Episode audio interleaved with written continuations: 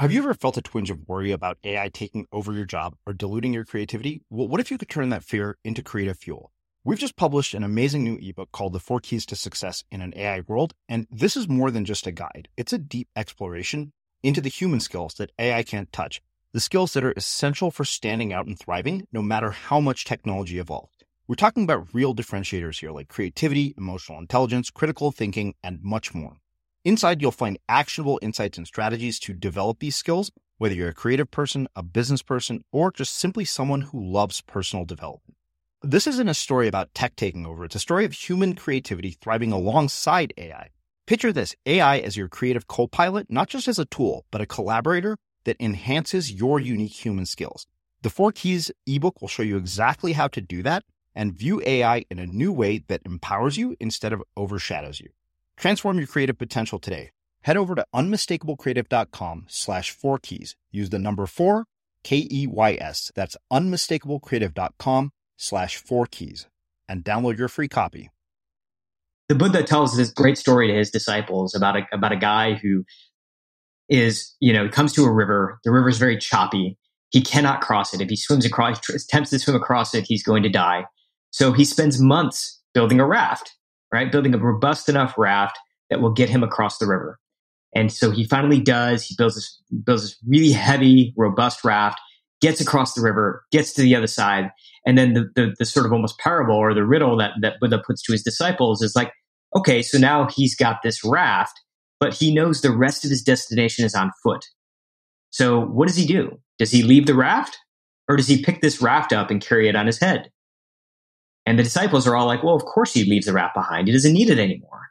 And the Buddha's whole point is, yeah, but the, the way we live our lives is we all have the, a lot of us have this raft that, we, that we've sort of built, and now we feel like we need to carry it with us. And, and that raft doesn't necessarily need to represent bad things. It, it can, I mean, abusive relationships, you know, past situations where we felt really hurt and we just have a really tough time letting go. But oftentimes that raft can represent good things. It can represent a law degree. It can represent, you know, a success that we feel like now we have to build on top of that, or that in some ways that linearly needs to connect to whatever we do next.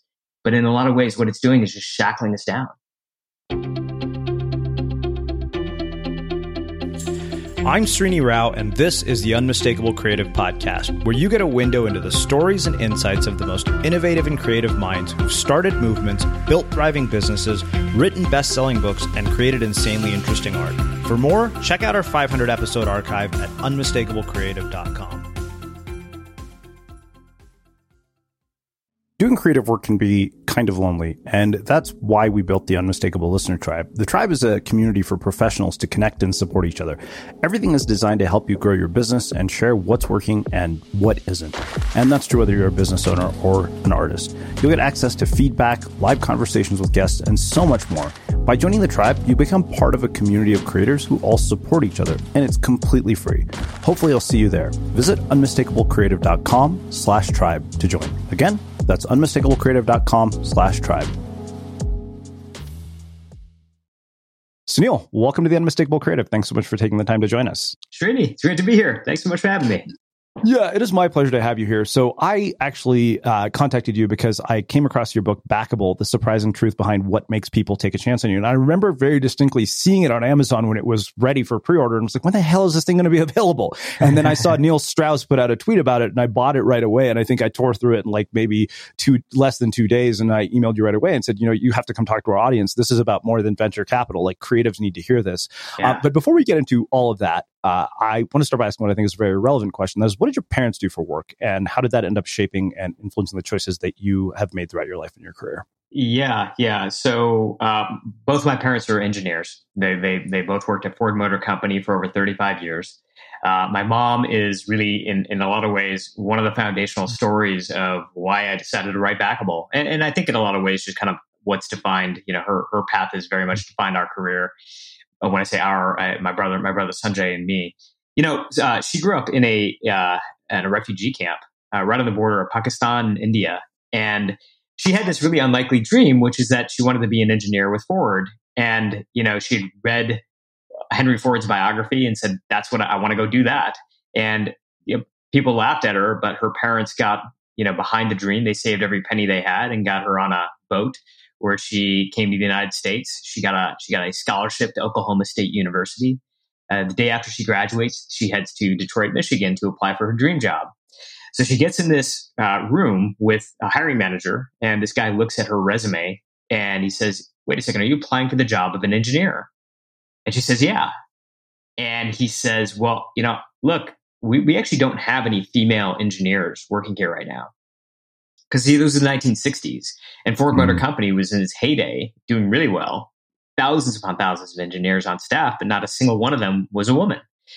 So she's, you know, deflated, re- feels rejected in this moment. She gets up, she grabs her resume and picks up her purse, and she's about to walk out of the room. And then in this last sort of ditch effort, she turns around and she looks this hiring manager in the eyes, and she tells him her story uh, of all the the struggle that she had to go through to get to this this very room. And then and then she summons up all the courage she can, and she says, "Look, things are changing. And if you don't have any female engineers on staff, then do yourself a favor and hire me now." And so that's how in nineteen sixty-seven, Damyanti Hingorani, now Damyanti Gupta, my mom, becomes Ford Motor Company's first female engineer. Wow. So what the numerous questions come from just that story alone.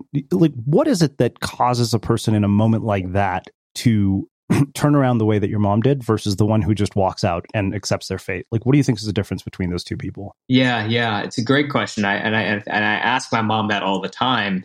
You know, I think one thing that, you know, she has probably taught me more than anything else is that, you know, it's not It's not that she wasn't scared in those moments. Or if I talk to her about her full journey, right? Like I, I somehow, when I was young, I almost had this image of her as somebody who was just courageous by nature. Like that's what, it was courage uh, that led to action.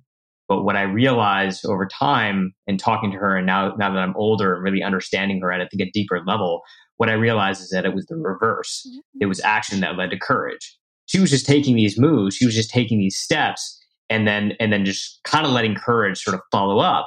So there were all these moments that she was in her dorm room, afraid because, you know, she hadn't seen her family in years and com- or communicated with them in any way, shape, or form. That, you know, they they didn't have a phone back in their village, so it was just literally just letters, many of which would never arrive. And you know, it, it, those were those were frightening moments. And so um, I just think that there's this there's this sense of take action first, let the rest catch up later, which, to be honest with you, I'm still trying to do. Like, I don't mm-hmm. feel like I've ever been in a situation where I have felt like I needed, I absolutely needed to do that in the way that she felt like she needed to do this. Uh, so for that reason, maybe, you know, the, the, the, the actions that I've taken, have, I've been, I've been, I've had the luxury of, of letting courage catch up a little bit before I actually take action. Whereas I think in her case, she just, she didn't have that luxury. Yeah. Well, I mean, so the other thing that I, I think is, is really interesting, and I, I think this is common, you know, with Indian immigrants, and I see this in my own parents' stories, is there's a level of resourcefulness that they seem to just have, you know, innate to them. Yeah. Um, and Scott Belsky talks about this, you know, in, in a couple of his books, where he talks about this sort of distinction between having resources versus resourcefulness. And he, I remember mm-hmm. very distinctly, Jessica Livingston in the Paul Com, uh, the interview book that she did, is one of the, she said that one of the things she notices, the moment founders raise money, they actually become become less resourceful because they have an abundance of resources. Uh, so I wonder, you know, that sort of resourcefulness, how is that something that you develop in yourself? Like, how do people develop that within themselves? Because I think that that's such an invaluable thing, because that's infinite, whereas your resources, no matter how much you have, are finite. Yeah, yeah. I mean, I, I think, I think, uh, I think what you're what you're saying is super interesting to me, because, you know, I noticed. Um, You know, when I was working in Silicon Valley, we were talking, you and I were both talking about our time, uh, you know, out in the Bay Area. And, you know, when I was, when I was raising money for my first company, Rise, I mean, I, I was getting rejected by every investor that I, that I pitched. I, I was, I was, I was zero for over a dozen. And, um, you know, there was a whole, there was a whole journey that took place where the, the company ended up moderately successful. But what I was fascinated by was, after I had sold the company, The same, a lot of the same investors who had who had rejected me were now saying, "Hey, what are you doing next? You know, and and here and here's a check." And there was one investor who said, "Look, why don't we just uh, what do you what do you what do you want to do next?" And I said, I, "I don't know. I'm not sure." And and and the, the V C literally said, "Well, why don't we just form like a new co, like a holding company right now? We'll fund it right now off the bat, and then you can change it to whatever you want to." And I, and I thought to myself, like, so what is, you're, you're basically saying you're going to fund a non-idea, like a non-idea. And, and, and I, and I thought to myself, based on what?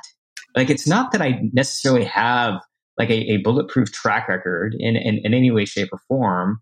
Um, you know, and uh, what I, what I realized, I did camp out inside a couple of V Cs. And, and what I started to realize is that, you know, not only was that probably not the right sort of thing for them to offer me, which I, I never ended up taking, but like what I often, what I often saw, and I'd be interested to hear if you see this as well, is like um, second-time founders or repeat founders who have had some sort of success behind them often underperform. They they underperform compared to first-time founders. They certainly underperform compared to second-time founders that are coming off of a failure. And I think a lot of it comes back to that resourcefulness that you're talking about, or re- resources versus resourcefulness. People who don't have the track record, people who don't have a win underneath their belt, have to be resourceful versus, you know, the others that already have the resources, and maybe just it maybe just kills the hunger. Yeah, no, I, I, I definitely see that, because I, I remember my my roommate who was the fifth employee at Yelp. He was telling me he went to work at a couple of other startups, and there was a guy who came from another really well known company that I, I won't mention by name. But he said, you know, the guy basically thought because the first startup uh, was such a success that he had sort of a Midas touch, and the next one was just a complete flop. Yeah, yeah, happens all the time, right? Yeah. So I guess then, how do you actually prevent ego from getting in the way and resting on your laurels when you've already had a success? Because I think this is something that I see with writers too, right? So you, if yeah. you look at sort of uh, Ryan Holiday is a great example of somebody who really maintains, you know, good d- does a good job doing this, because he said to me once that, you know, what an editor once told him was that success gives you the conditional opportunity to try again. Mm. And that always stayed with me. And now here we are eight, nine books later with Ryan, and he's always working on the next book. Like, he's never resting on his laurels. Um, so how do you prevent that from happening when you've had a success? Because people tend to get confident, which is great, but they can also get overconfident. Yeah, yeah. Yeah, I, I, I guess there's a difference between, you know, being confident in uh, your process versus being confident in the outcome, right? Like what I what I now have, I'm working on my second book now, and and and what I what I am confident about is, like, I think I know how to write, and I think I'm I'm familiar with how to write a book. You know, sure. I know, I know, I know how to sit down in the mornings. I know how to do deep work in a way that I didn't before. I know how to keep banging my head against the desk, even though, um, you know, nothing's coming out really, like, of, of, of use. Um, I know the importance of throwaway work, right? I, mm-hmm. I, I, I remember, um, I remember having a conversation with Salman Rushdie when I was in law school. He was passing through town. He's one of my favorite authors. And I asked him, um, you know, what, you know, what inspires you to write? How do you get inspired every day to write? and, and, and, and, and, and it was like the worst, it was, a, it was like the worst possible question that I could have asked him, because I mean, it just, it showed to him immediately, like, this is clearly not, not a writer or anybody who's yeah. tried like going through the writing process, because he's like, you know, I don't, I don't get inspired to write. I, I sit down at my desk every day, just like anybody who's, you know, committed to their work. And and I just write. I, I write. He's like, I I almost had like the, you know, in terms of hours, I almost I almost seem like an accountant more than anything mm-hmm. else. Like, sit down at nine, I, I write for about eight hours until five o'clock. And he's like, it, he's like, the vast majority of what I write is unusable. Right? It, just, it goes in the trash bin. But like every day, yeah. there's like a pearl, right? There's a pearl. Yeah. There's something that's usable. And what I do for a living is I take these little pearls and I string them together into paragraphs and eventually chapters and eventually books. That's what I do for a living. I'm Sandra, and I'm just the professional your small business was looking for. But you didn't hire me because you didn't use LinkedIn Jobs. LinkedIn has professionals you can't find anywhere else, including those who aren't actively looking for a new job, but might be open to the perfect role, like me. In a given month, over seventy percent of LinkedIn users don't visit other leading job sites. So if you're not looking on LinkedIn, you'll miss out on great candidates like Sandra. Start hiring professionals like a professional. Post your free job on linkedin dot com slash people today. Everyone knows therapy is great for solving problems, but getting therapy has its own problems too, like finding the right therapist, fitting into their schedule, and of course, the cost. Well, BetterHelp can solve those problems. It's totally online and built around your schedule. It's surprisingly affordable too.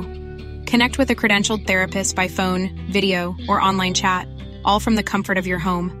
Visit BetterHelp dot com to learn more and save ten percent on your first month. That's BetterHelp, H E L P. A lot can happen in the next three years. Like a chatbot may be your new best friend. But what won't change? Needing health insurance. United Healthcare Tri-Term Medical Plans are available for these changing times. Underwritten by Golden Rule Insurance Company, they offer budget-friendly, flexible coverage for people who are in between jobs or missed open enrollment. The plans last nearly three years in some states, with access to a nationwide network of doctors and hospitals. So for whatever tomorrow brings, United Healthcare Tri-Term Medical Plans may be for you. Learn more at U H one dot com. Hey, Dave. Yeah, Randy. Since we founded Bombas, we've always said our socks, underwear, and T-shirts are super soft. Any new ideas? Maybe sublimely soft. Or disgustingly cozy. Wait, what? I got it. Bombas. Absurdly comfortable essentials for yourself. And for those facing homelessness. Because one purchased equals one donated. Wow, did we just write an ad? Yes. Bombas. Big comfort for everyone. Go to bombas dot com slash ACAST and use code ACAST for twenty percent off your first purchase. Quality sleep is essential. That's why the Sleep Number Smart Bed is designed for your ever-evolving sleep needs. Need a bed that's firmer or softer on either side? Helps you sleep at a comfortable temperature? Sleep Number Smart Beds let you individualize your comfort, so you sleep better together. J D Power ranks Sleep Number number one in customer satisfaction with mattresses purchased in-store. And now, save fifty percent on the Sleep Number Limited Edition smart bed for a limited time. For J D Power twenty twenty-three award information, visit j d power dot com slash awards. Only at a Sleep Number store or sleep number dot com.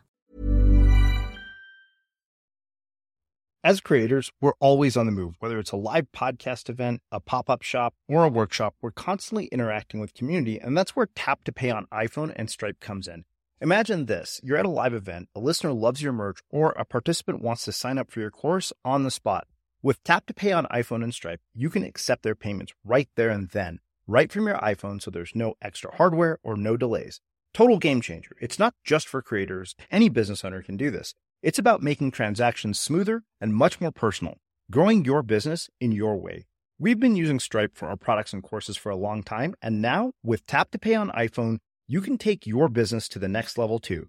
So visit stripe.com slash tap iPhone to learn more. Remember, folks, with Tap to Pay on iPhone and Stripe, your business is always at your fingertips. Yeah, I mean, the reason I laugh is because I, I write a thousand words a day religiously. Like, it's just something I've done for the better part of the last eight or nine years. I've written two books. And to your point, like, you learn how to write a book. You don't necessarily learn how to write a bestseller. But I, the reason I'm laughing is because I, I remember meeting some girl at a party once and she's, you know, tells me she'd been working on a book for five years. And she looks at me and says, well, you can't just sit down and write. And one of my friends who worked with me said, dude, you're the wrong person to say that to. And I literally looked at her. I was like, yeah, that is the biggest bunch of bullshit I've ever heard, which is not a polite thing to say to somebody you've just met. So needless to say, I didn't rub her the right way, but uh, it was fascinating that, you know, we looked at that. But let, let's actually go well, back. I, but, to, but I'm, I'm curious about so, that real quick, though. So you sit down, you said you write a thousand words every day. Yeah. And does that, does that take you just different amounts of time? Is it, it or is it? It varies. I mean, there are days. Well, it depends on, you know, whether I can get into a flow, like if I'm doing deep work, if I'm not distracted. Yeah. Um, some days I can do it in thirty minutes and I'll produce gold in thirty minutes. Other days I'll do it for an hour and a half and have nothing but garbage. Like I, I the way I describe it is you're shoveling a mountain of shit for an ounce of gold. Yeah. Yeah. That's totally true. That's totally true. But I, but I am fascinated, though, because I I, t- I I have heard people saying like three hours no matter what or two hours no matter yeah. what. But I like the idea of like a thousand words no matter what. It does, well, I think it holds more more accountable. Well, Julian Smith was the one who turned me on to that idea. And Julian Smith had one of the most popular blogs on the internet when he told me about that. And I thought, okay, you know what? He's written two bestsellers and he has one of the most popular blogs on the internet. I will do that. And within six months of starting that, I ended up self-publishing a Wall Street Journal bestseller.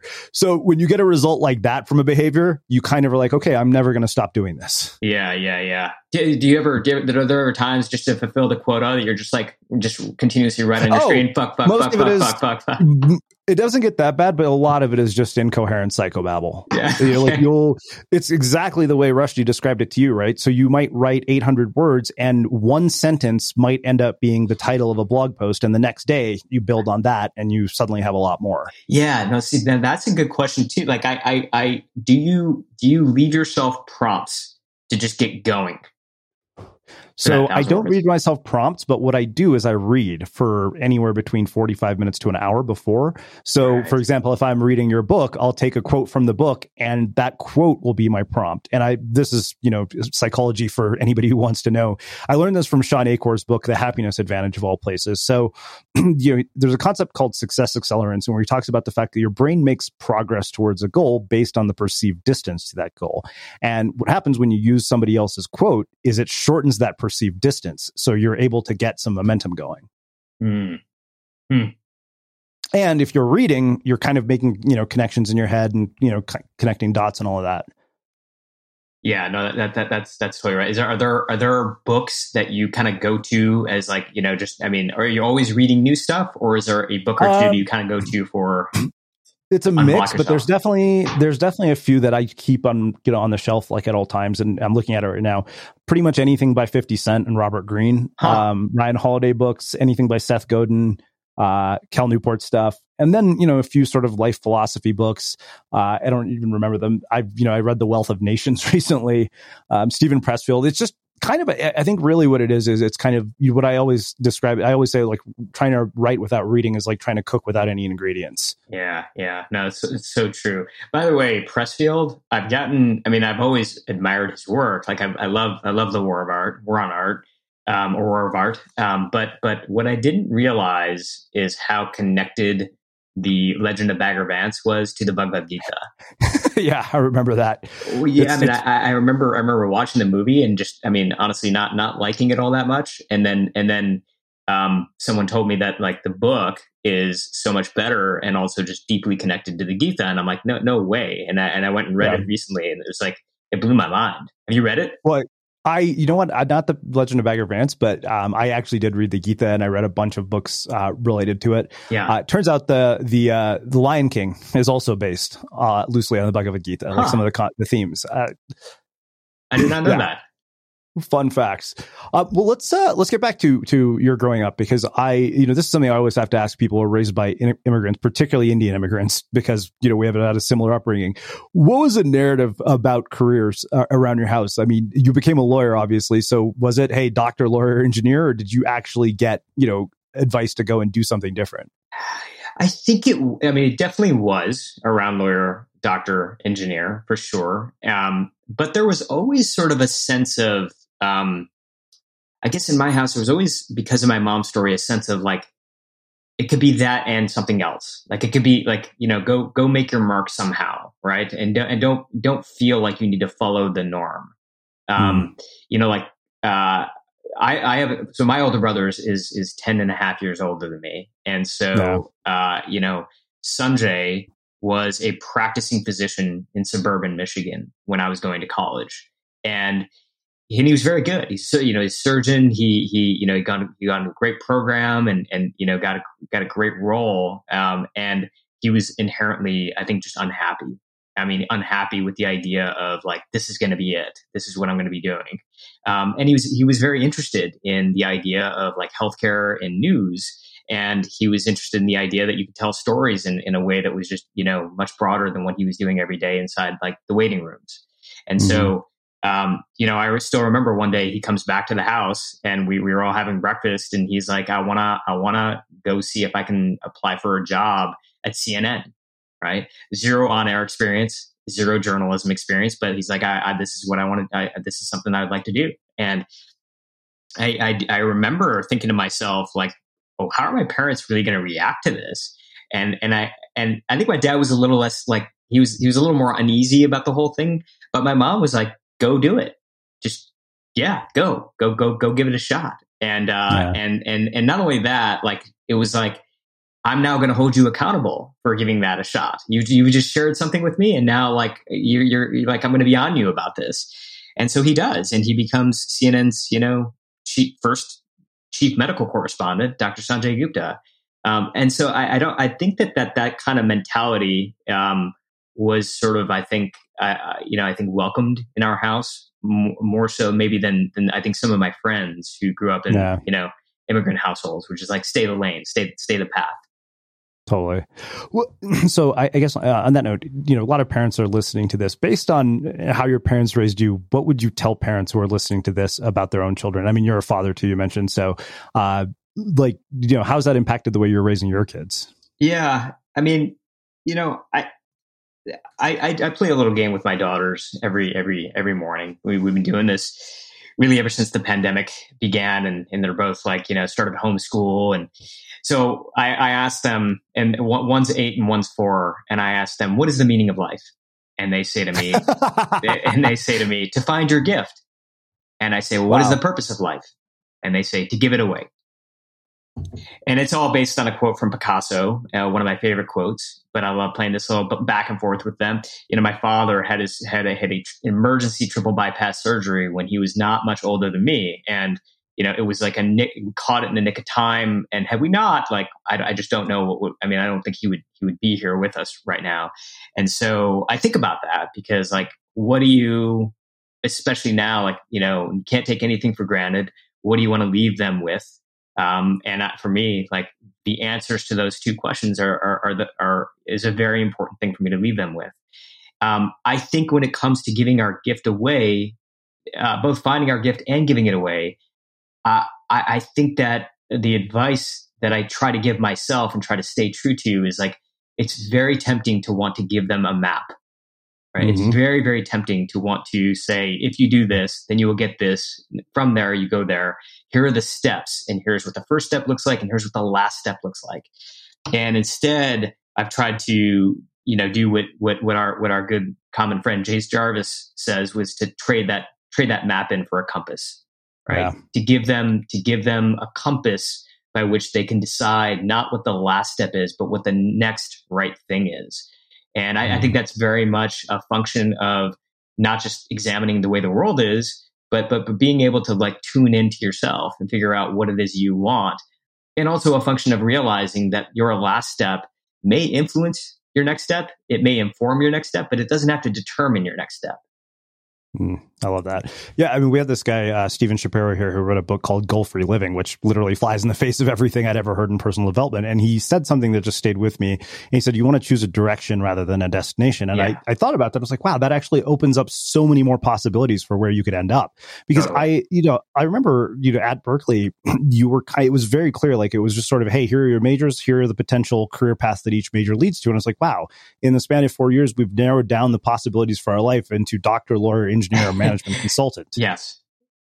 Yes, yes. And, and, and, and, you know, and I think, I think that it's, to a certain degree, it's, it's, it's fine, because you have to, you have to choose something at that, at that age. I think that, like, we, you know, we, we, we are sort of in a position where we're asked to choose something. I think the tricky thing becomes, or at least what, where I've seen the real pain set in, is when you then get five to ten years down the line and you feel like what you've done in the past, you know, predetermines what you have to do in the future. I mean, I, I'm, mm-hmm. you know, I, I, I, I'm, I'm about ten years out of law school now. I went to my tenth year reunion, and I, and I met, you know, some former classmates who, who seemed perfectly happy with what they were doing. But I also met some who, who seemed perfectly miserable with what they were doing. And, yeah. and there was a good friend of mine who, you know, we went and grabbed drinks afterwards, and, and, and I was talking to him, and he's like, man, I'm just, I just, I'm not happy. And I'm like, well, why don't you go do something else?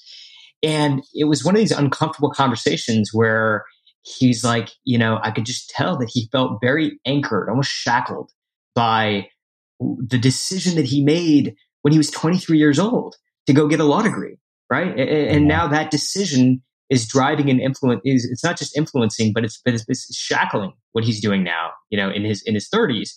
And so I, I, you know, the Buddha tells this tells, told this great story to his disciples about a, about a guy who is, you know, he comes to a river. The river is very choppy. He cannot cross it. If he swims across, attempts to swim across it, he's going to die. So he spends months building a raft, right? Building a robust enough raft that will get him across the river. And so he finally does. He builds this, builds this really heavy, robust raft, gets across the river, gets to the other side. And then the, the, the sort of almost parable or the riddle that, that Buddha puts to his disciples is like, okay, so now he's got this raft, but he knows the rest of his destination is on foot. So what does he do? Does he leave the raft, or does he pick this raft up and carry it on his head? And the yeah. disciples are all like, well, of course he leaves the raft behind. He doesn't need it anymore. And the Buddha's whole point is, yeah, but the, the way we live our lives is we all have the, a lot of us have this raft that we, that we've sort of built. And now we feel like we need to carry it with us. And, and that raft doesn't necessarily need to represent bad things. It, it can, I mean, abusive relationships, you know, past situations where we felt really hurt and we just have a really tough time letting go. But oftentimes that raft can represent good things. It can represent a law degree. It can represent, you know, a success that we feel like now we have to build on top of that, or that in some ways that linearly needs to connect to whatever we do next. But in a lot of ways, what it's doing is just shackling us down. Yeah. So I want to start talking about the book, but I have one other question. And this is about you and your brother. So ten-year age gap, older brother. I'm the older sibling. And I feel like in any immigrant family, the older sibling is the experiment. The second one is the one where parents fix everything they fucked up on the first one. And the younger one gets away with murder in comparison. So what I wonder is, was there any contrast in terms of the type of advice your parents gave each of you about mm-hmm. making your way in the world? Because like you're talking about ten years later, your parents have had the experience of raising one kid. So they've dealt with all this stupid bullshit like teenagers do, like, hey, I need expensive shoes and nice clothes to fit in at school. Yeah. Um, so I wonder, like, what was the contrast like in terms of, of, you know, your experiences when you were younger? Yeah. Yeah. No, I mean, I think, I think I, I certainly had it much easier, certainly had it much easier than my brother. I think that, like, you know, my parents were, were both, um, you know, I think, I think it, it you know, the immigrant story is, is an experiment, right? It's like, is this thing going to work? You know, is this thing that we, that we sort of set out to do, probably against the wishes of a lot of people who are sort of in our circles back home, is it going to work? And, and, and I think that there was a tremendous amount of pressure on Sanjay to sort of make the answer to that be yes. And by the time that I came along, you know, by the time that, like, you know, I was in, I don't know, third, fourth grade, where my parents were actually starting to pay attention to how I'm doing in school, like Sanjay was already like doing very, very well. Like he was, you know, he ended up being valedictorian at, at school. So I think it's certain, to a certain degree, it sort of took the pressure off of me. And, uh, you know, I, I was not, I was definitely not as high a performer, you know, academically as, as Sanjay. And I think that that always sort of like, you know, that always irked my parents. But I think there was also sort of, there was always sort of the sense of like, well, at least Sanjay's doing well. Right. So, yeah. you know, it, it, it, and, you know, it, and I, and I also, I think, you know, it's Sanjay be, being ten years older than me, he, he is like a third parent. So I always sort of had that, you know, where I had somebody who grew up here, who grew up in my situation, who I could turn to for advice, whereas he didn't really have that. Yeah. Yeah. Well, I mean, it's funny because my sister got like astronomically better grades than I did at Berkeley. And I was like, yeah, that's because I taught her how to pad her G P A the first semester. And like, because I screwed that up royally. Uh, but yeah, no, I mean, I, I remember very distinctly in high school, I had a friend whose mother told him, if you want me to go to my grave in peace, you'll become a doctor. And when I told my mom that, she was actually thrilled about it. And she more or less, she'll deny this to the day she dies. But she told me once, if you don't become a doctor, I won't pay for you to go to college. Mm. My dad was like, look, you're going to get there and you do whatever the hell you want. Just tell her you'll become a doctor for now. And so, but, you know, I joked that my sister at least satisfied our family quota for becoming a doctor. We need at least, you know, every Indian family needs one. Totally. Totally. No.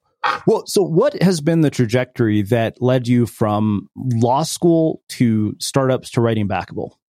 Yeah, when I was finishing up law school, I you know, I met I met my you know now wife. We were we were dating, and, and the plan the plan was pretty laid out for us. We were going to go, you know, we, we were at, I was at Northwestern, so she she was at she was at the journalism program, and we both had we both had offers at you know for places in New York. She was going to go work at she was going to go work at a um, you know on air, and, and I was going to go work uh, at a at a big corporate law firm. And, uh, and at the last sort of, you know, couple months before graduation, I basically had a panic attack about the whole plan. I, I, I said, you know, something's off here. I, I just, I don't feel like I'm going to be happy practicing law. Like I, I, I have that feeling in my gut and, uh, or at least not going to like a, a big corporate law firm. And so I started to, um, I started to, to to make trips out to Silicon Valley, and and I should say at this point in time, this is in two thousand eight,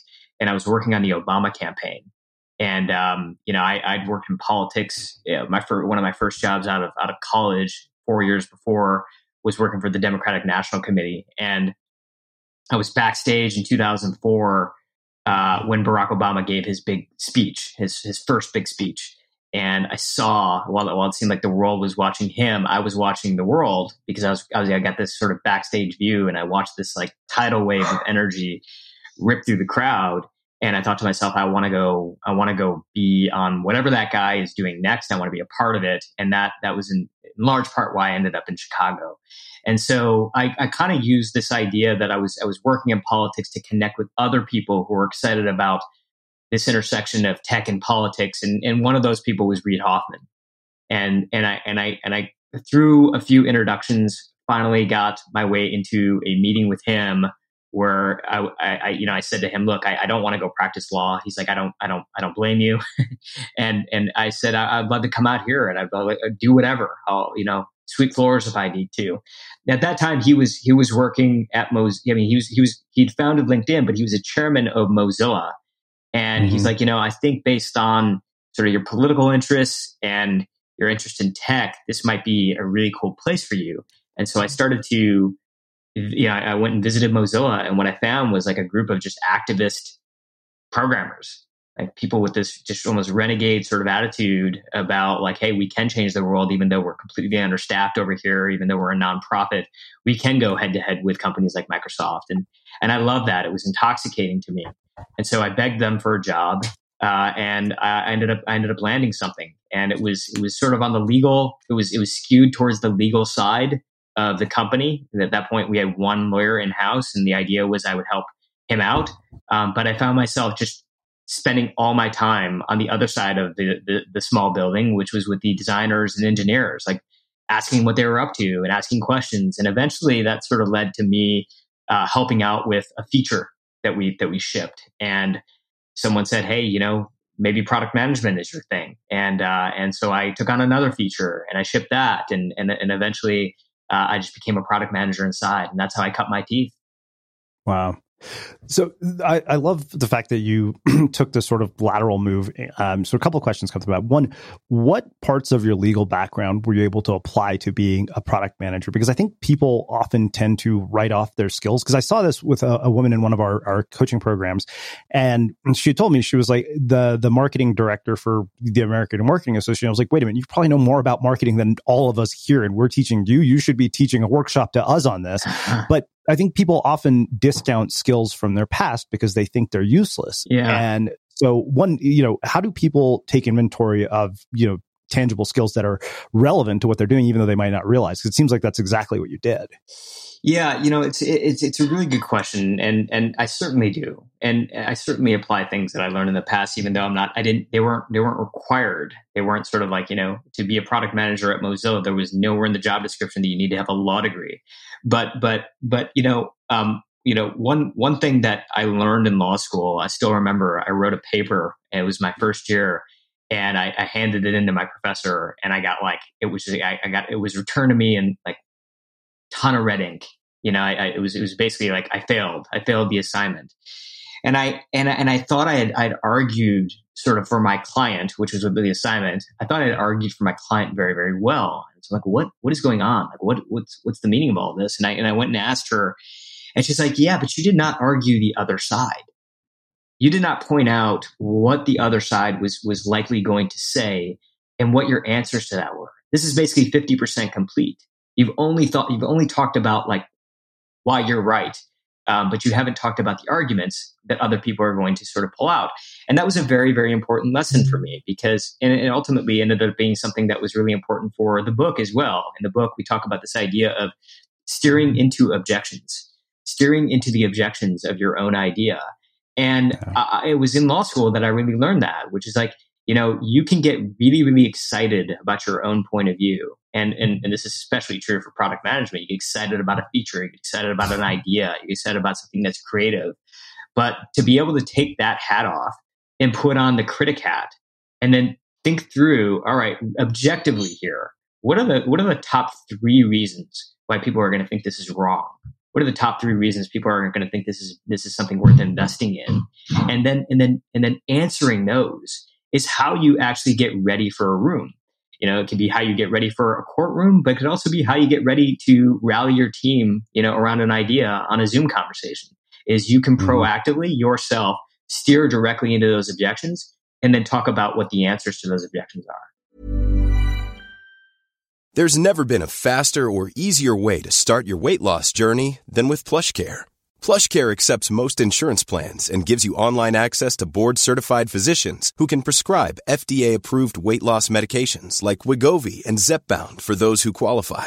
Take charge of your health and speak with a board-certified physician about a weight loss plan that's right for you. Get started today at PlushCare.com slash weight loss. That's PlushCare.com slash weight loss. PlushCare.com slash weight loss. Everyone knows therapy is great for solving problems, but getting therapy has its own problems too, like finding the right therapist, fitting into their schedule, and of course, the cost.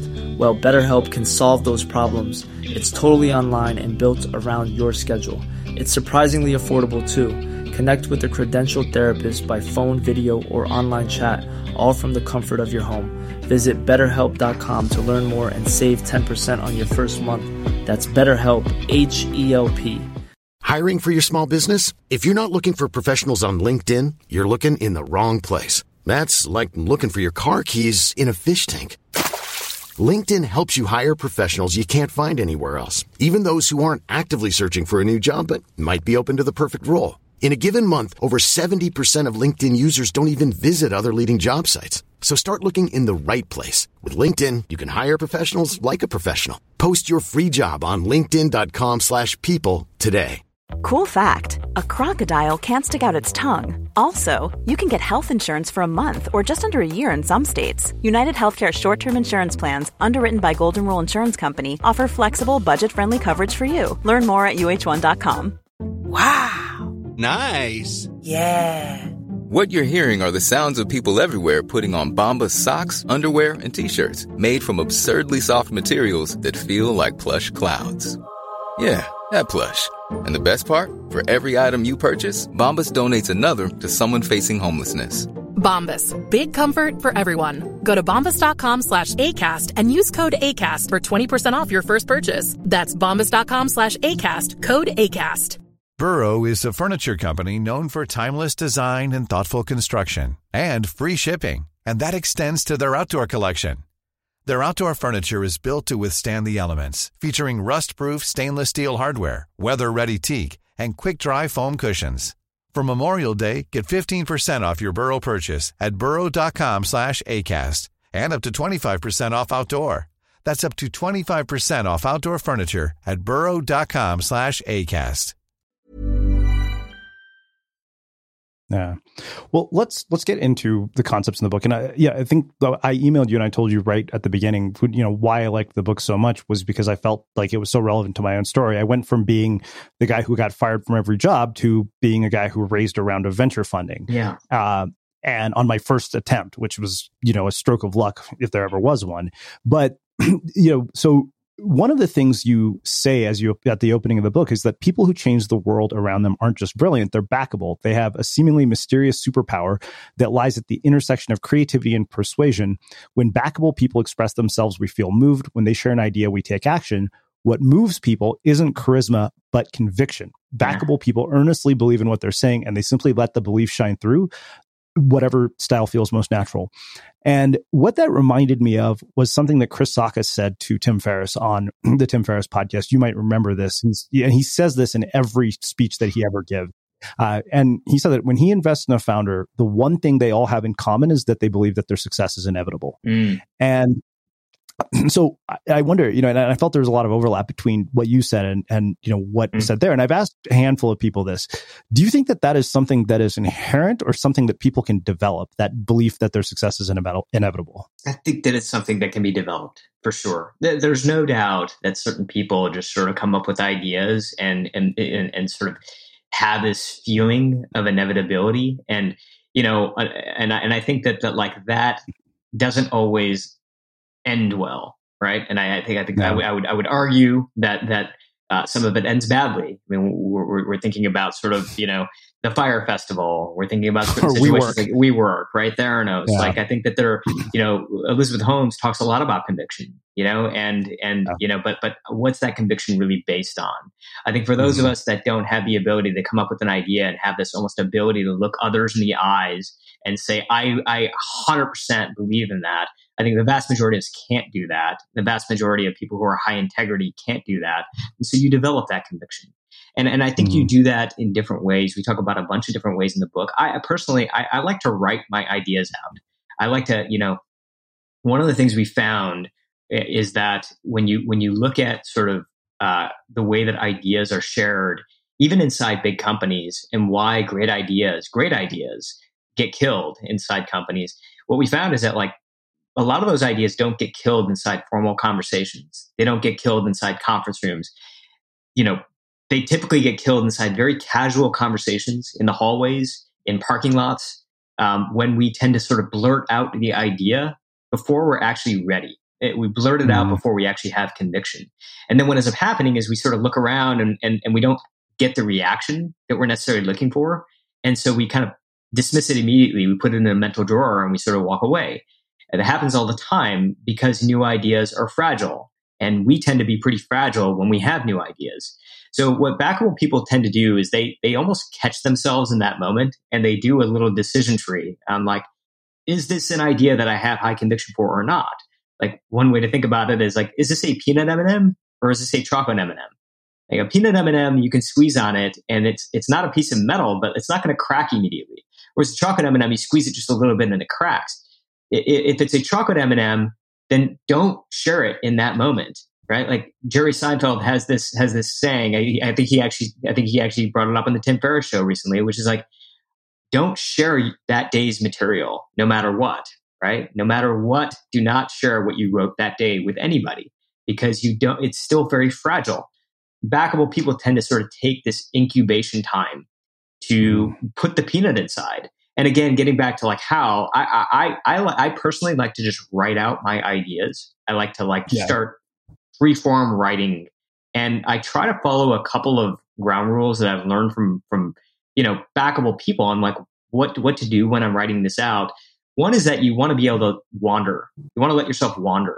You know, one way to think about it is like when you're starting to come up with like a new idea, you want you want to fall in love with the problem, but you don't necessarily want to fall in love with the solution. Let yourself wander in different areas. And I think we get in trouble sometimes where we're like, here's the problem. And I know exactly the answer. And I'm just going to write that out. I'm going to start getting into almost like spec mode where it's like, now I'm starting to like really get into the definition of the solution. What Backable people tend to do is they tend to sort of allow themselves to meander and wander, knowing that in the vast majority of cases, they're going to end up in somewhere that's better than, than, than, than, than where they started.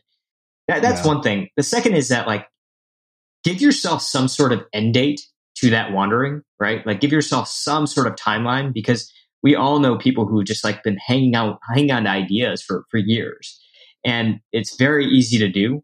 So one of the things I like to do is I like to just call a friend and say, hey, you know, three weeks from now, I want to share an idea with you. And typically the friend will be like, well, well yeah, yeah, what's this all about? And I'll say, you know, I can't share that with you right now, but, but like three weeks from now, I will, I promise. And uh, what that what that uh, what that gives me is something on my schedule now that I know mm-hmm. I just don't have an infinite amount of time. Um, there's something somebody I need to share it with. It's low stakes, but at the same time, it's there. But now I have enough time where I can actually start to wander a little bit and get to a place that I, I feel like is shareable. Yeah, absolutely. Well, let's talk about the actual pitch process, because I think this is one of those things that really struck me. And I, I you know, I, I realized this was like identical to my entire experience of huh. pitching, you know, the investors at Pod Fund. Uh, you actually talk about your first. Well, first off, tell me about your first experience pitching uh, a venture capitalist. Yeah, I mean, well, they, it wasn't it wasn't positive. I mean, I, I, I you know, I, I, I got in. You know, I'm, I'm trying to remember exactly what that first first meeting was, but I can tell you the first set of meetings were just, I mean, they were just awful. I mean, I, I, I still remember that, you know, at best, at best, the meetings were, well, thank you, you know, thanks for coming in. It was almost like polite nodding, um, and a few sort of questions that I feel like were almost kind of just like very surface level. But there was, a, I, I, one thing I, I, I got pretty good at even before I started pitching was actually just gauging whether there was excitement in the room. Like I, I that's something that I naturally know how to do. I think it comes from my days working in working in politics. Uh, are people getting excited or not? And I could just tell very much that that people were not were not getting excited. And then I would I would get the I would get the follow up email. Thanks for coming in. And and and this one this is not this is not for us. And that happened over a dozen times in a row. Mm. Well, so with that in mind, one of the things that you say is, uh, you know, I spent almost all of my time working to convince convince investors and very little time working to convince myself. Yeah. Reverse that. Spend eighty percent of your time convincing yourself, then the remainder pulling together slides, business plans, or whatever else you need to convince a backer.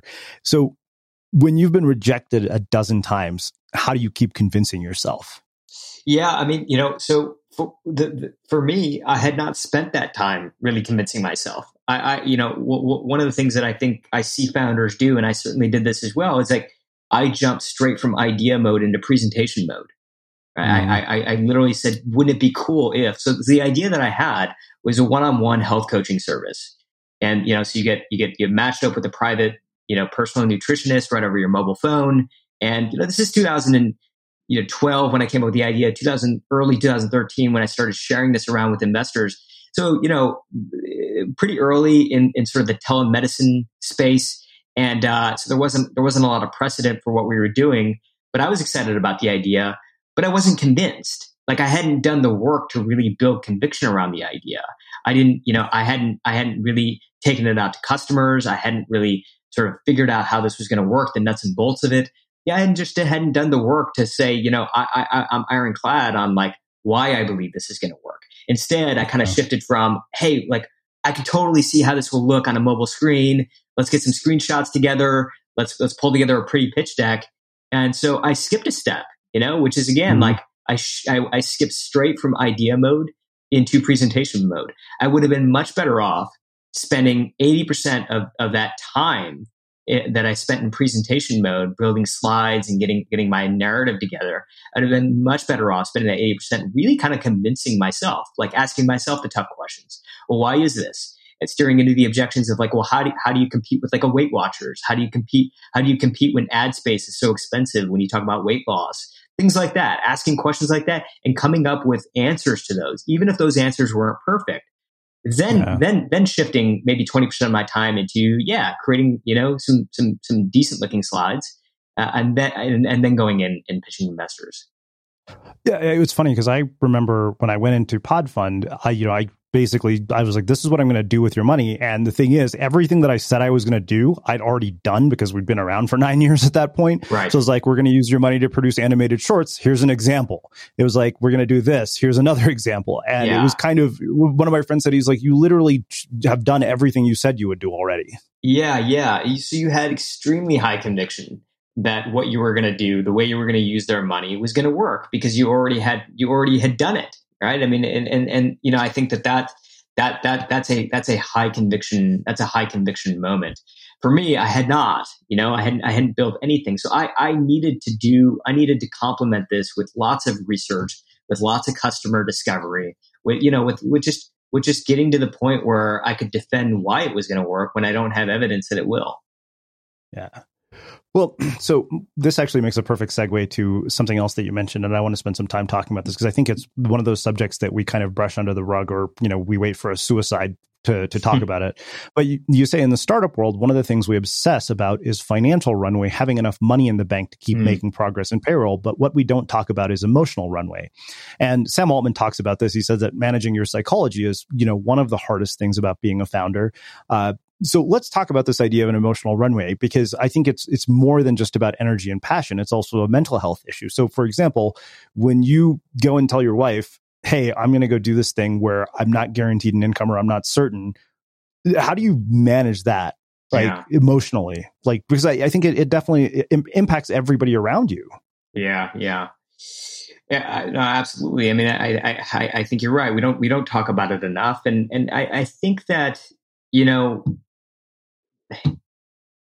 There, it's a, it's a, it's, I think it's a huge discussion. I think one, one of the, one of the first things that I learned is to, to choose a, to choose a, an idea or choose a project where, you know, no matter what, no matter what the outcome really is, win or lose, you're not going to look back on that time and feel like it was a waste, because what it what it was what it was to you was was was something that just really truly lit you up, right? It was something that you felt, you know, so strongly about that, you know, of course the outcome matters, but you weren't doing it for the outcome.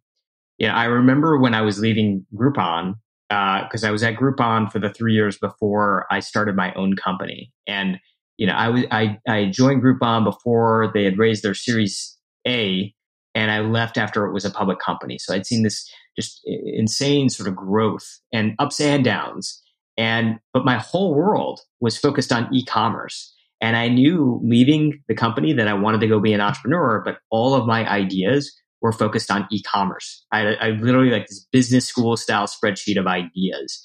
And I remember taking that spreadsheet to a mentor of mine, and she looked at the spreadsheet and then she asked me, okay, which of these ideas actually makes you come alive?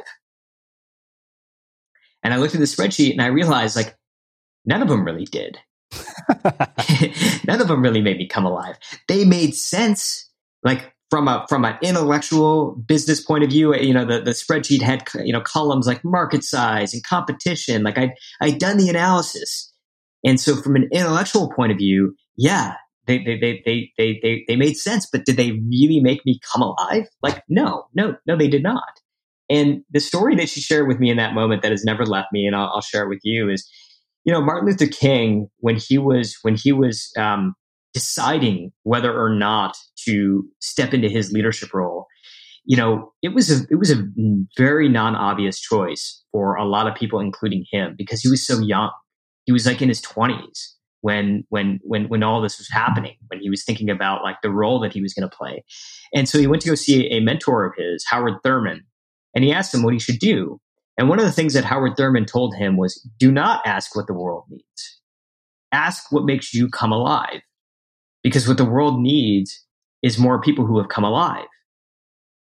And so, and I love that because I I, I run everything that I do now through that analysis. Because there's so many things out there that just make sense, right? They they might, they might make money and they might achieve commercial success, success. But but the thing is that like when you are running with this idea, it doesn't matter whether you're a founder or somebody trying to steer something in, internally within a company or you know doing something within your community, you're going to be, whenever you're trying to do anything new, try, trying to create any type of change, you're going to be on the receiving end of doubt and rejection and failure.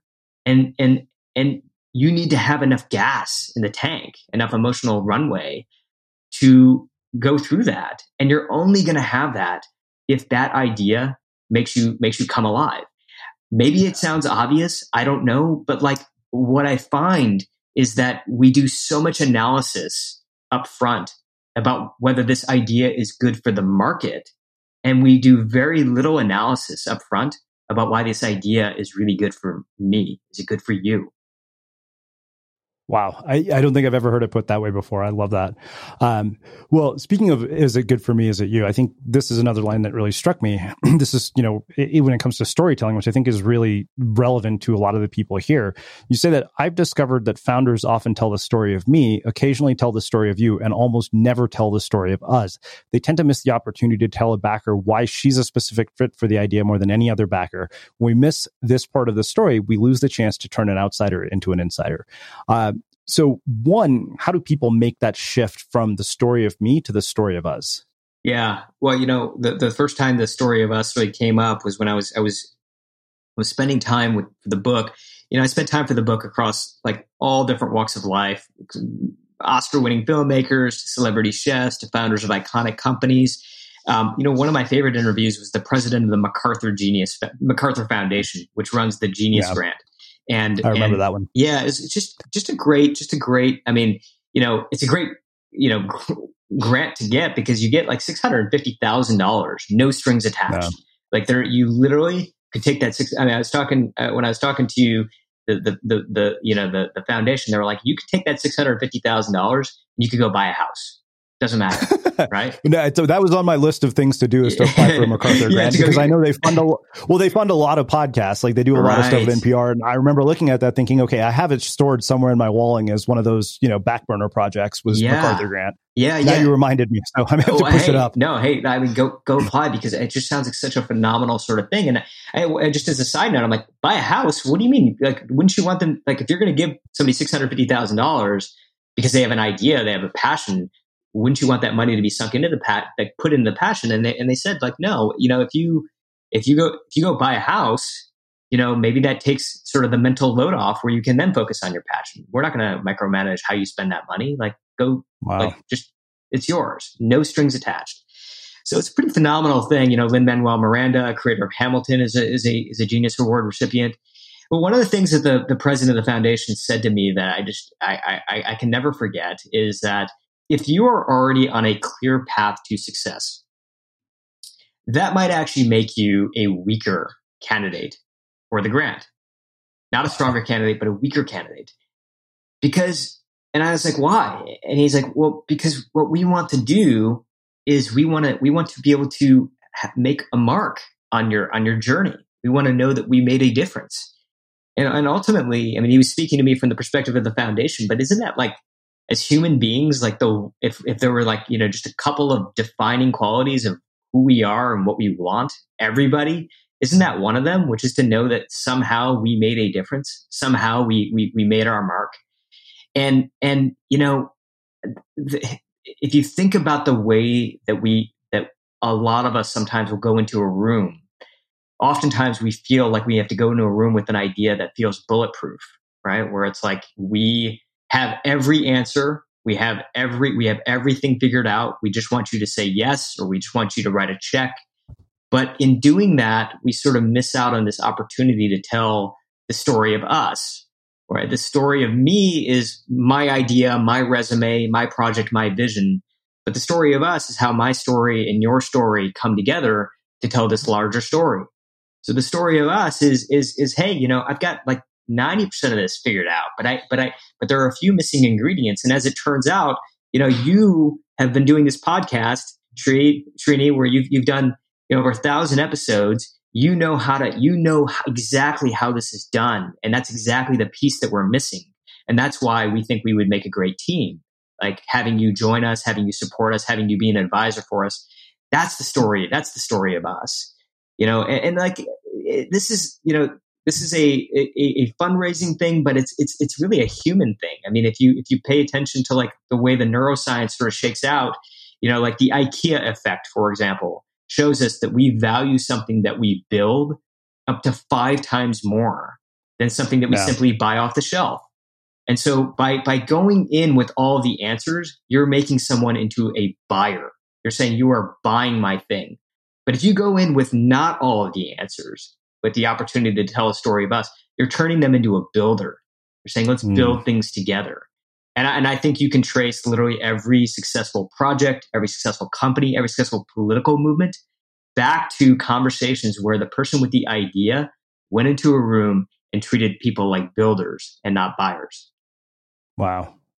Wow. Um, well, let's do this. Let's get into what you call the four C's of a backable circle, uh, because I thought that was just invaluable. Like it, it's funny because uh, it, w- until you put it that way, I didn't recognize that I had all of these people in my life. Yeah. And, uh, you know, I, I had this woman yesterday who talked about how to change your life by, you know, writing it as a Hollywood um, screenplay. And she actually walked me through one of her workshops, and she literally had me list out allies and antagonists that, and at first I didn't realize why she was doing that. But now I'm looking at this in the context of what you say here, huh. and it makes sense. But you talk about the four C's, and you say, you know, you end up playing, you know, most of your exhibition matches with individuals in the circles. They will wind, uh, they'll basically be the window in your backable journey. And while each backable circle is different, there are four specific types um, that are vital. And you mentioned the collaborator, the coach, the cheerleader, and the cheddar. Can you expand on those? Yeah, yeah, definitely. And something that you said really stuck with me too is like, we didn't realize the importance of our circle. Cause I, I feel like, I, you know, as I'm, as I'm out there talking about the book now, I, I, I'm meeting a lot of people who say exactly that.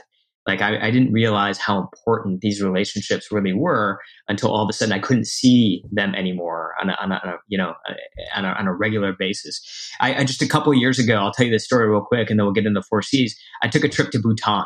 So this is before the pandemic, and Bhutan measures its its progress in a way that no other country does. They they they look at what they call gross national happiness, which which you know they pay attention to G D P, they pay attention to economic growth, but they consider all that stuff to be a factor that leads up into a much broader, larger, more important metric, which is really the happiness of their people. And they've spent the past fifty years trying to define that and iterate on on, on how, how to measure that.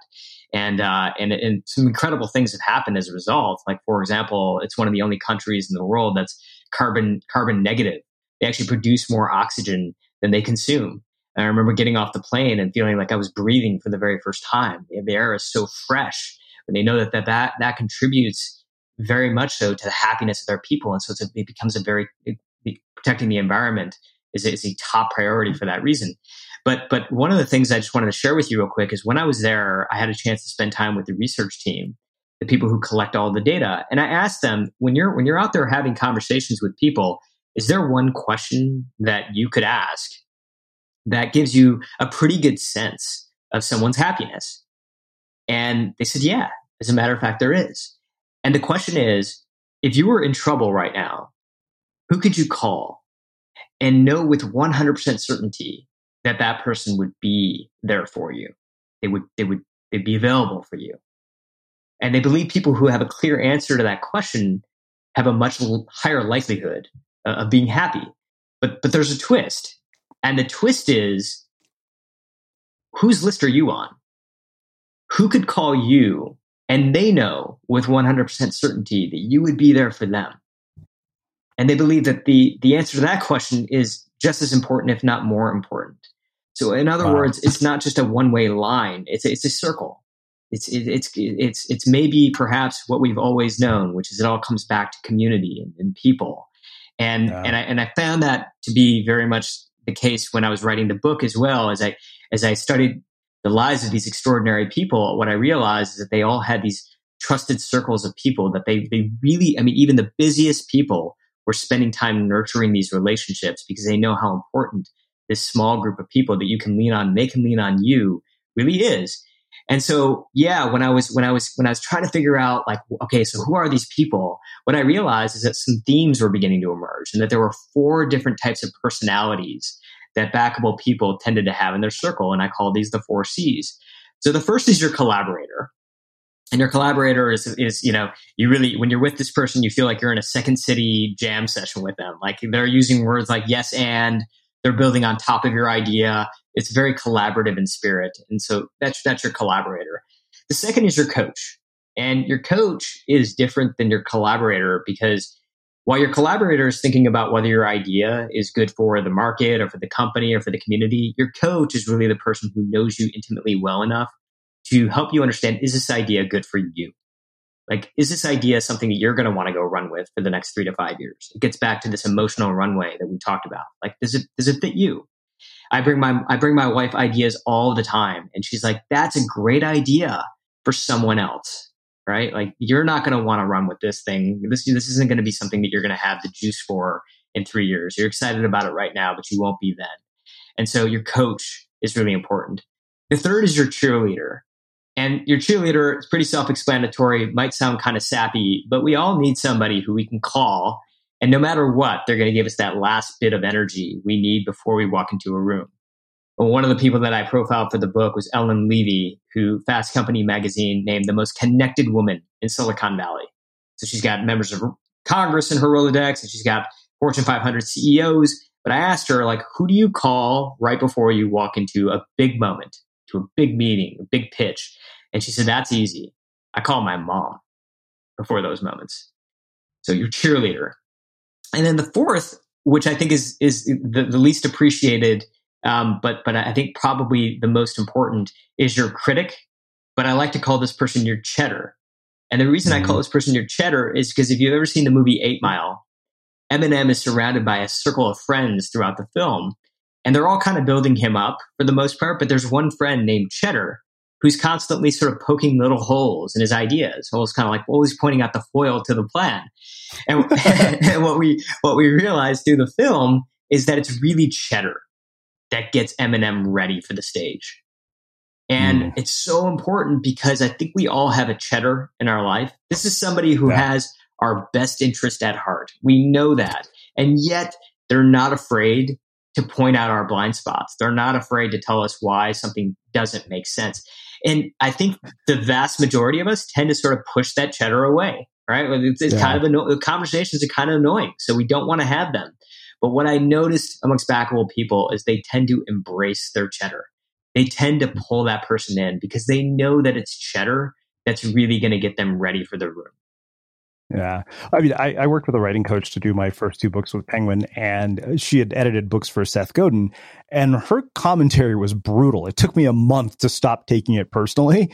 And finally, I clicked. I was like, this is the reason I chose her, and she's doing the job I hired her to do, which is to get me to write the best damn book that I could write. And so I finally realized like, I had to learn how to separate criticism, you know, on the work.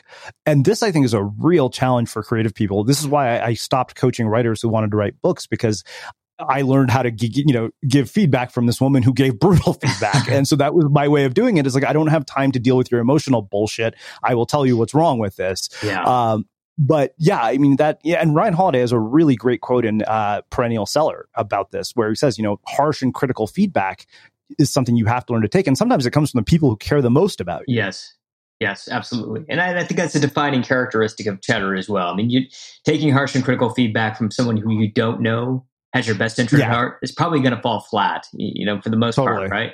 But if you know, like, hey, this person's coming from a good place, right? Like, I think that that's, that's, that's gold. Yeah, absolutely. I, I think I'm that person to my roommate. I was going through the Enneagram book, and they're like, oh, you're personality type six. And apparently personality type sixes tend to be Cheddar. Wow. So, check that out. So uh, there's something you say uh, about, you know, the two types. You say there are two types of people in the world. There are those who play the game of someday and those who play the game of now. Mm. Every backable person I've met at some point in their career learns to play the game of now. And I want to tackle this question from uh, a different perspective than maybe somebody has asked you before. So you and I come from relatively privileged circumstances. Yeah. You know, I'm the son of a college professor. You're the you know son of engineers. And I think a message like that is really easy for people like us to embrace mm-hmm. because of the circumstances and the context in which we're able to look at that message. But if somebody is barely surviving, in how do you how do you account for that when they hear that message? Because I think we tend to do that to people and say blanket, you know, across the board, this is universally true. And yeah. I know that this is something you think about, given that you've spent time, you know, running for Congress. So I know for a fact this has to be on your mind. Yeah, yeah, yeah.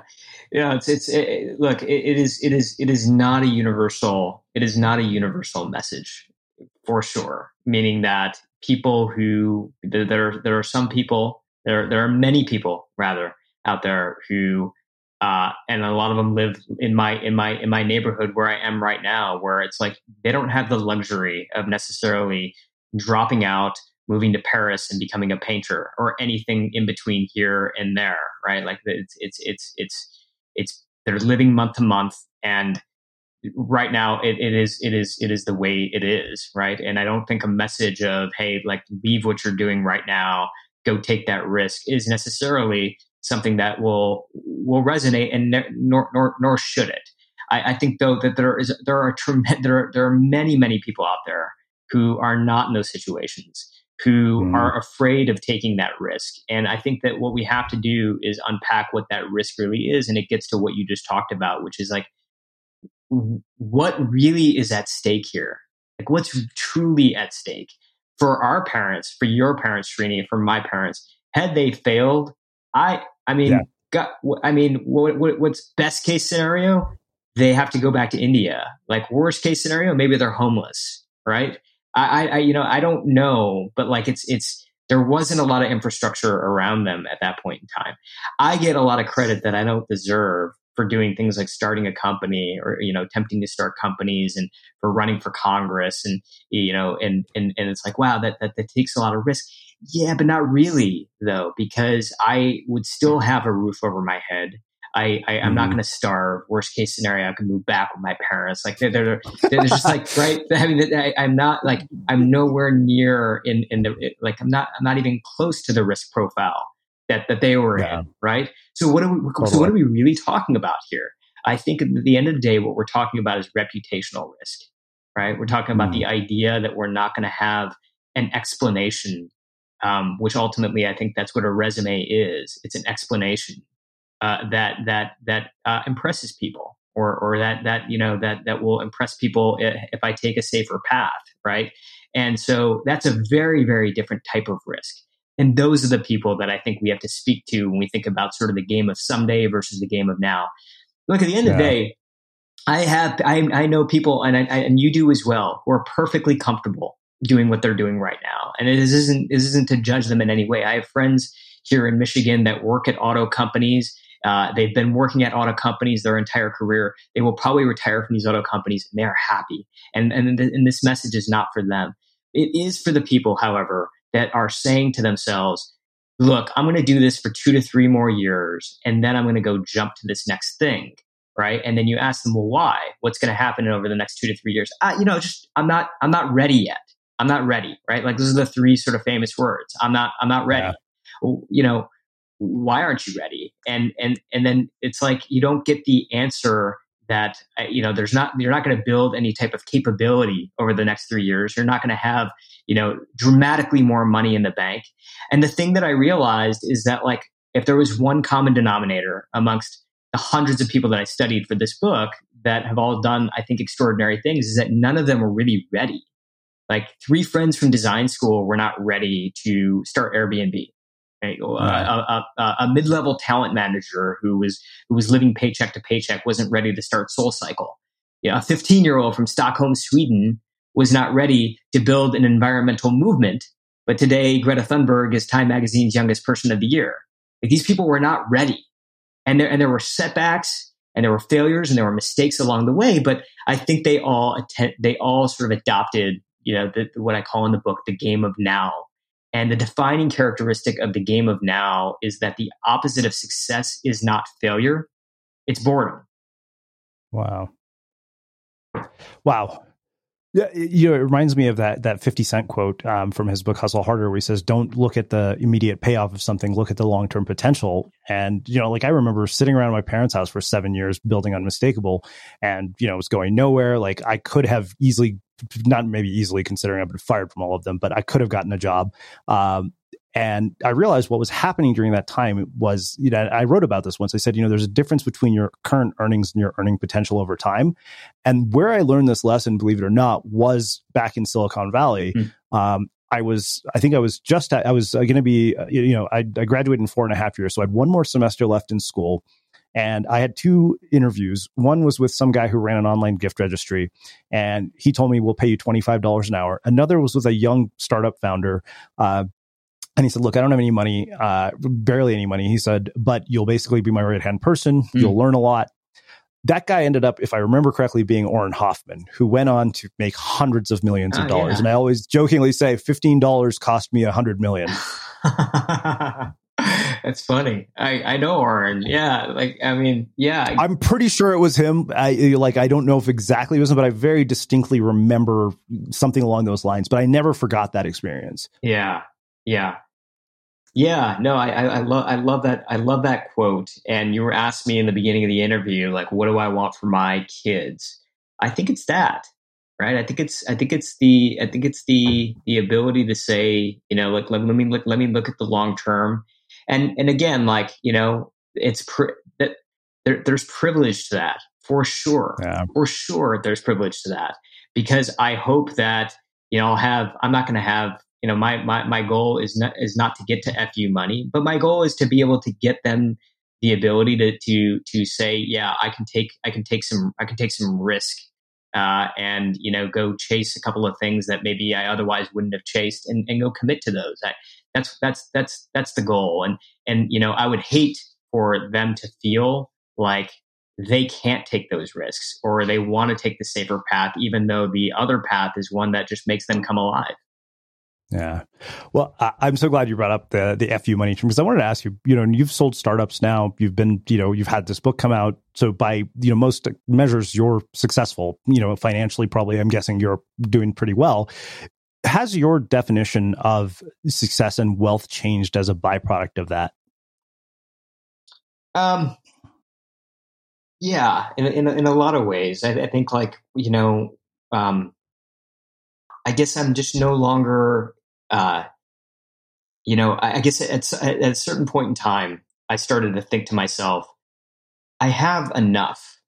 You know, there, there was a feeling of enoughness, and it wasn't a lot. But I'm just, you know, it wasn't it wasn't a lot. Like I, you know, like my my startup did fine. You know, we we we you know, I guess in baseball, sort of, you know, we hit like a we hit like a double. You know, and and and and it gave me enough. It gave me enough cushion to have the luxury to be a writer, um, and to, you know, start making some money off of, you know, some slow money off of what comes off of writing books, which is not, which is not a lot, but that complement of what we have is, you know, going to be, going to be enough for us in a place like Michigan.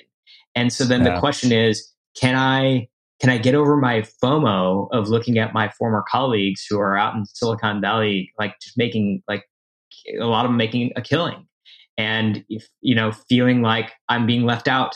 Right. And, and, mm-hmm. and I, and I guess the way that I, uh, I guess my mindset has shifted is no, I, I, I think that I have enough. I have enough to be able to kind of just do what it is that I want to be able to do. I have enough to yeah. spend my days the way that I want to spend my days. And that in of itself is, is the richest, is just the richest reward. And it's, again, it's not to, it's not to judge, because I think we all have to figure out what our own definition of success is. Coming back to Bhutan, the reason I am at, the reason that I revere a country like Bhutan isn't because I think they have it all figured out, but it's because they had the courage to be able to say, well, I know every other country is defining success in a certain way. Let us define it the way that we want to define it. And I think that yeah. we have to do that as, as, as individuals, is to say, yeah, there's a lot of people who define success in that way.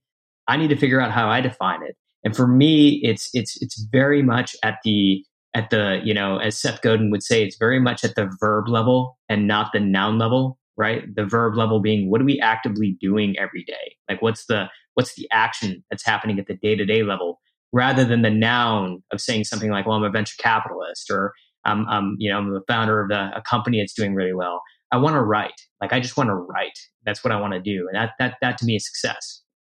Yeah.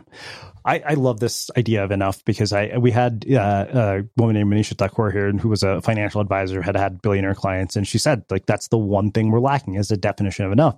And I remember in Ryder Carroll's book, he talks about goals, and he specifically talks about financial goals. And he says, you know, if, if you don't know why you want a million dollars, he said, then it's an empty goal. And I, I remember thinking about all the things that I needed money for. And when I actually came up with the number, I was like, wow, this is so much lower than I actually thought. Yeah. Yeah, exactly. Yeah, no, I, I feel, I feel exactly the same way. And I, and I have a family as well, you know, and I want, I want to make sure that they're taken care of. But I think if yeah. you, if you really sort of, you know, and I think that, like, you know, for me, being on completely the same page as, as, as with my, with my, you know, partner about this, and, and just making sure that she and I completely see eye to eye on what it is that we need and what it is we don't need. Um, it's freeing, man. Like, I, at the end of the day, like I, you know, I'm in my, I'm in my early forties now, and it's like the thing that I think about more than anything else is freedom, right? Just freedom mm-hmm. to be able to do what you want to be able to do. That matters to me so much more than anything else. Yeah. Yeah, no, I, I absolutely love that. So it's funny you mentioned sort of the comparison, because I was literally writing about this this morning, about why getting everything you want won't ever make you as happy as you think it will, because you your reference groups keep changing. Yeah. And I realized there was n- the only antidote to this hedonic treadmill was just being aware of it. Like, you actually are never going to get over that, is what I realized. I was thinking to myself, because mm. I mean, you know, this as an author, right? You you get a book deal from being a blogger or having an online presence, and your reference group is now published authors. And if you're at an imprint like mine, where everybody is like Seth Godin, Ryan Holiday, yeah. you go from being a blogger who got a book deal to being the redheaded stepchild of your, yeah. your publisher. Yeah, yeah, yeah. And then, and then it just gets back to, like, why do you why why do you want to be a writer, right? Do you want to be yeah, a writer? Exactly. Do you want to be a writer because you want to be known as a writer? Or do you want to be a writer because you because you want to write? You know, like oh, you're nice. Sitting down and you're writing a thousand words every day. Like, you would not be able to sustain that if at the end of the day what you were trying to do is create bestsellers. Right. Like yeah, one of the, absolutely. one of the, one of the reframes that I had over the past couple of years is to turn my to-do list into a to-learn list. Like, what do I really mm, want to learn? That. Right. And, and, yeah. and for me, I really wanted to learn how to become a better writer. I still, I think I could spend the rest of my career life really trying to learn how to become a better writer. That's what I think about when I sit down at my desk every day. But if my goal, mm. I can tell you this right now, if my goal was, I want to write a best-selling book, I never would have written Backable. I never would have written yeah. it. Because it, I would have, I would have, uh, every day I would have sat down and I've been like, this is terrible. This is terrible. This is terrible. I never would have published anything. I never would have shared anything out. But I was like, I'm, I want to learn how to be a better writer. That's my goal. And so therefore I have to write, and therefore I have to put it out there and th- in order to get the feedback that I need in order to improve. Absolutely. So I have two final questions for you. There's one question and one story I didn't want to get out of this interview without having you tell our listeners, and it was about how your parents met. That probably was one of my favorite parts of the book. Yeah, yeah. Well, so Damyanti Hingorani uh, becomes Ford Motor Company's first female engineer in nineteen sixty-seven. And then ironically, she's into her job and she she's uh, she, you know, she's driving around Ann Arbor, Michigan, and her car breaks down. Okay. And so she, you know, she knows how to, she knows how to look at an engine. She pops the hood and she's looking at it, she's inspecting it herself. And she realizes like she's missing a part, like the, she, one of the parts is shot. So she walks to a local, she walks to a phone booth in town and she opens, you know, cause they had the phone booths back then, and she opens up the phone book. As one of those phone books that's attached by that wire to, to the, to the phone. Those. Yeah. Yeah. And, and she, and she looks up the most common Indian name that she can think of. And, and, uh, guy answers the phone and she asks for that guy. And as it turns out, that guy's not home, but the guy who answers the phone says like, that's my roommate. He's not home. Um, and that guy was my father, the guy who answered the phone. And, uh, and so he wasn't home. His roommate was home. And so my father and my mom struck up a conversation. He goes down, he helps her with her car. And as they say, you know, the rest is history. I love that. Uh, well, I have one final question for you, which is how we finish all of our interviews with the Unmistakable Creative. What do you think it is that makes somebody or something unmistakable? I think it's, um, I think it's the, Gosh, that's such a good question.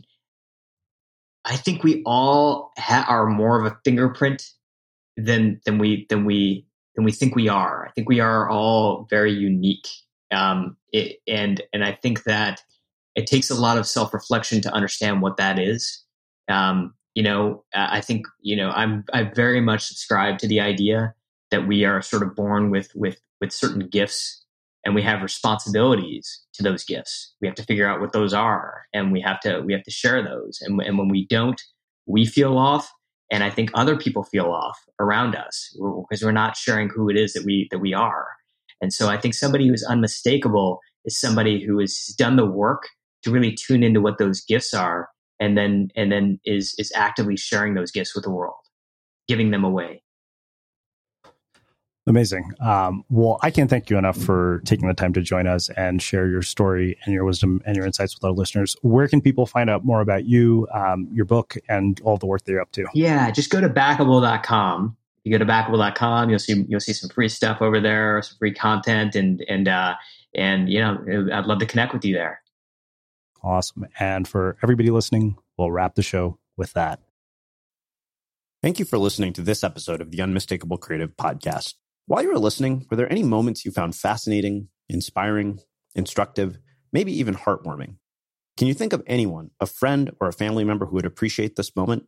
If so, take a second and share today's episode with that one person, because good ideas and messages are meant to be shared. Even when we're on a budget, we still deserve nice things. Quince is a place to scoop up stunning high-end goods for fifty to eighty percent less than similar brands. They have buttery soft cashmere sweaters starting at fifty dollars, luxurious Italian leather bags, and so much more. Plus, Quince only works with factories that use safe, ethical, and responsible manufacturing. Get the high-end goods you'll love without the high price tag with Quince. Go to quince dot com slash style for free shipping and three sixty-five day returns. Mom deserves the best, and there's no better place to shop for Mother's Day than Whole Foods Market. They're your destination for unbeatable savings. From premium gifts to show-stopping flowers and irresistible desserts, start by saving thirty-three percent with Prime on all body care and candles. Then get a fifteen-stem bunch of tulips for just nine ninety-nine each with Prime. Round out Mom's menu with festive rosé, irresistible berry chantilly cake, and more special treats. Come celebrate Mother's Day at Whole Foods Market. Have you ever felt a twinge of worry about A I taking over your job or diluting your creativity? Well, what if you could turn that fear into creative fuel? We've just published an amazing new ebook called The Four Keys to Success in an A I World, and this is more than just a guide. It's a deep exploration into the human skills that A I can't touch, the skills that are essential for standing out and thriving no matter how much technology evolves. We're talking about real differentiators here like creativity, emotional intelligence, critical thinking, and much more. Inside, you'll find actionable insights and strategies to develop these skills, whether you're a creative person, a business person, or just simply someone who loves personal development. This isn't a story about tech taking over. It's a story of human creativity thriving alongside A I. Picture this, A I as your creative co-pilot, not just as a tool, but a collaborator that enhances your unique human skills. The Four Keys ebook will show you exactly how to do that and view A I in a new way that empowers you instead of overshadows you. Transform your creative potential today. Head over to unmistakablecreative.com slash four keys. Use the number four, K E Y S. That's unmistakablecreative.com slash four keys and download your free copy.